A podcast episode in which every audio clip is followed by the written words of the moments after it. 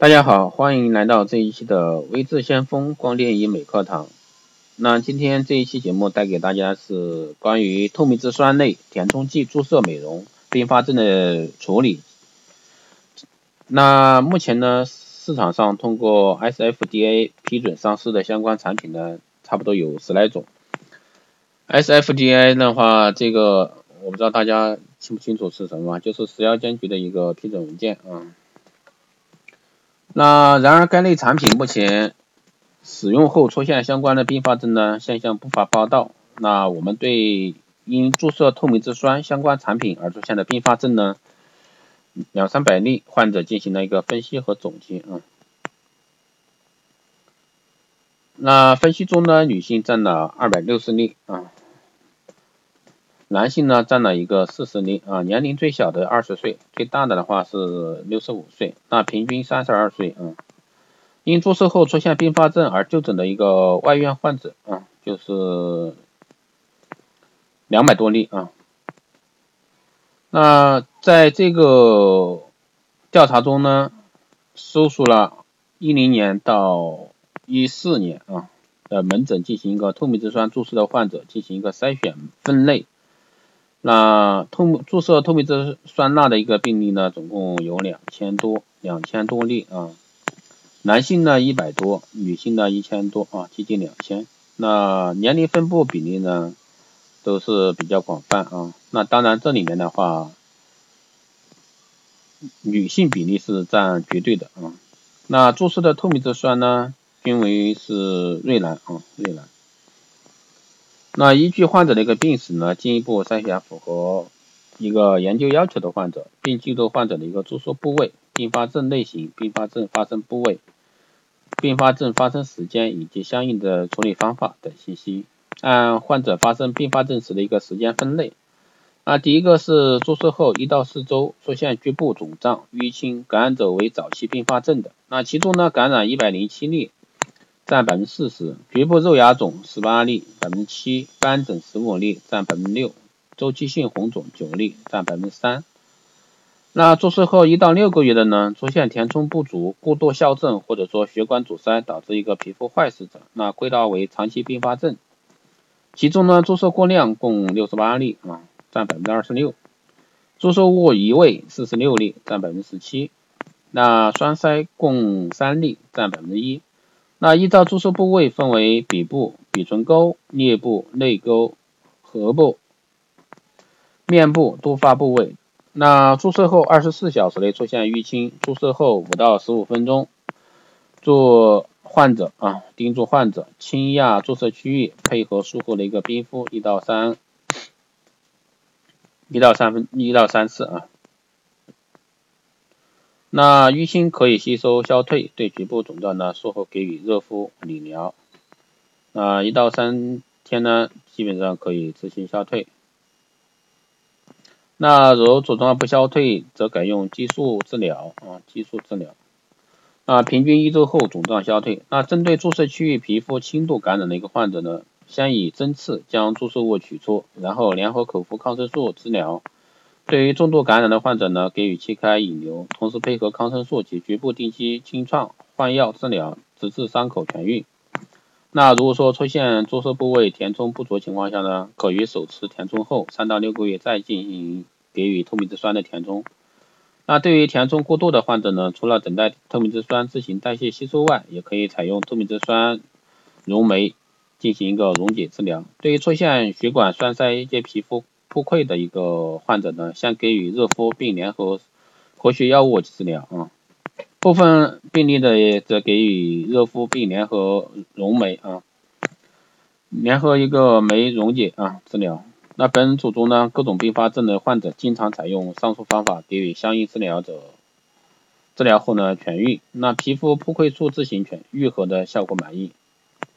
那根据计算统计结果呢，显示患者并发症发生的年龄是随着年龄上升，那呈递递减状态啊，这可能要与要求美容注射人群中年轻患者占多数的一个原因啊，特别是现在啊，基本上都是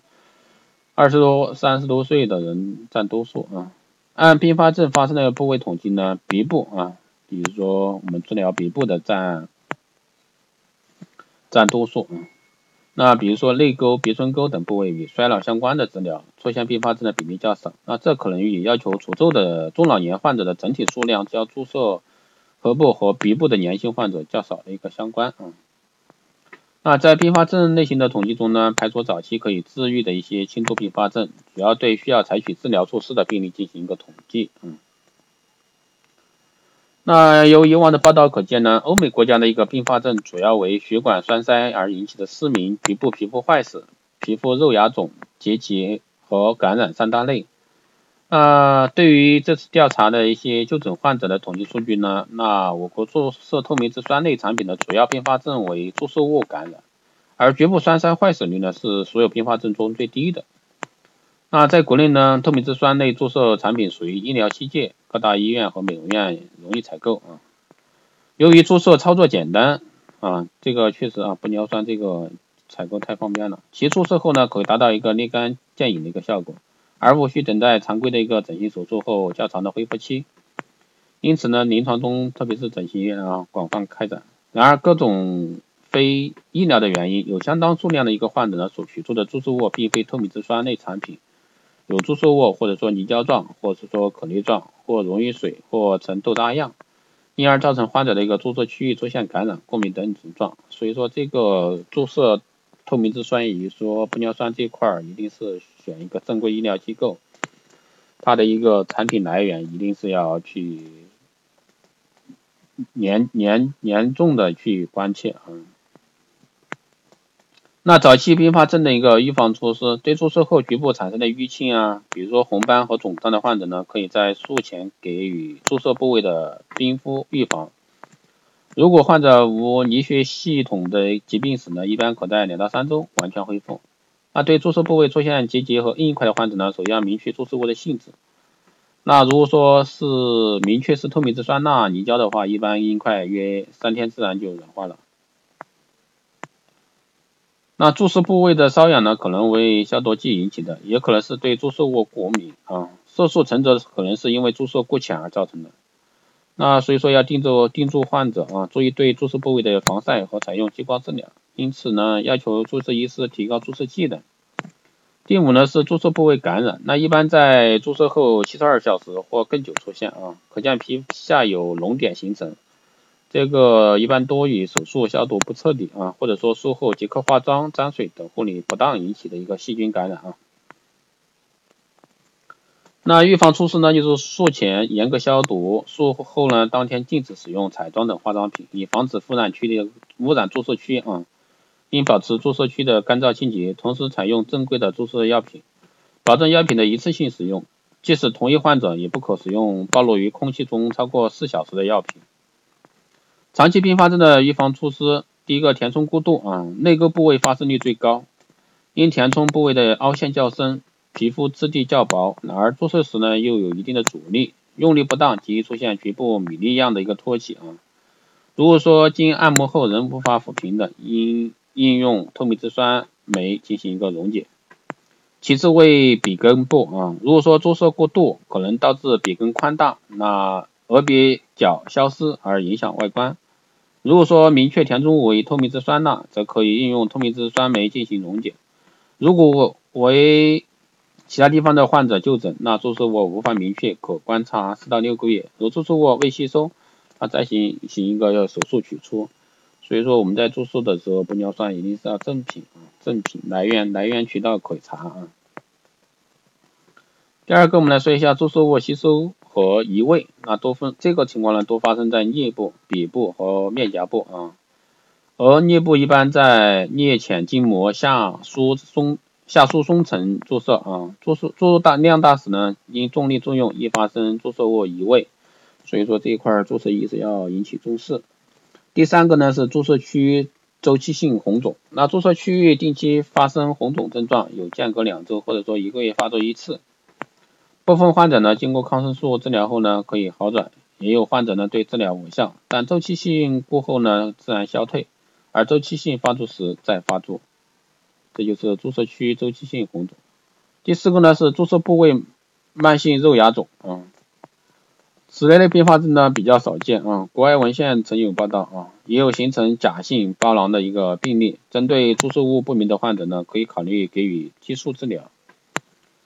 第五呢是注射部位痤疮和红斑，多发生于注射剂量较高而注射层次较浅，局部皮肤处于紧绷发亮状态。那红斑呢可以持续数日不退，预防猝湿，单点注射时不要过量，以免影响皮肤的新陈代谢。第六个呢是血管受压迫或者是栓塞，多发生于眉间纹啊、鼻唇沟、鼻尖处的一个透明质酸注射。那由于这些部位的一个血管丰富，其与眼动脉、鼻鼻背动脉等中位供氧小动脉有广泛的一个交通支，那注射后呢，容易引起一个直接的血管栓塞，可导致一个失明、鼻尖坏死、少唇部分坏死。如果说未发生栓塞，因局部注射量过大，可能引起一个血管压迫，也可以引起一定程度的缺血、坏死现象啊。所以说，熟悉相关注射区域的解剖和注射的深深层、深浅层次啊，以预防血管栓塞的关键问题。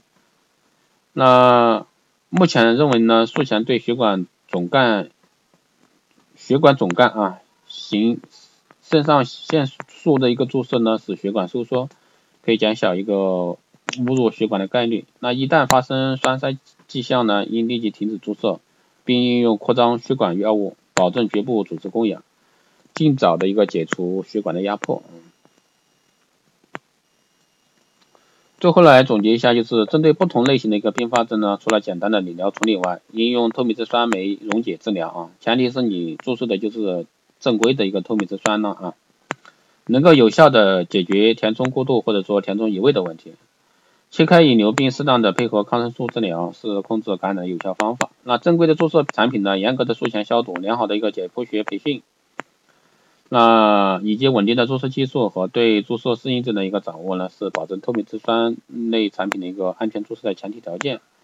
所以说最后还是奉劝大家要做一个医美注射这方面的，还是去正规医疗机构。嗯，第一个是你注射的透明质酸一定是正规的才行。嗯。好的，这一期节目光电医美课堂就是这样。那有任何问题可以在后台私信留言，也可以加我微信四幺八七七九三七零四幺八七七九三七零。如果说大家觉得这个文章内容还可以的，大家可以在平台上打赏，谢谢大家的支持。啊，这一期节目就是这样，那我们下期再见。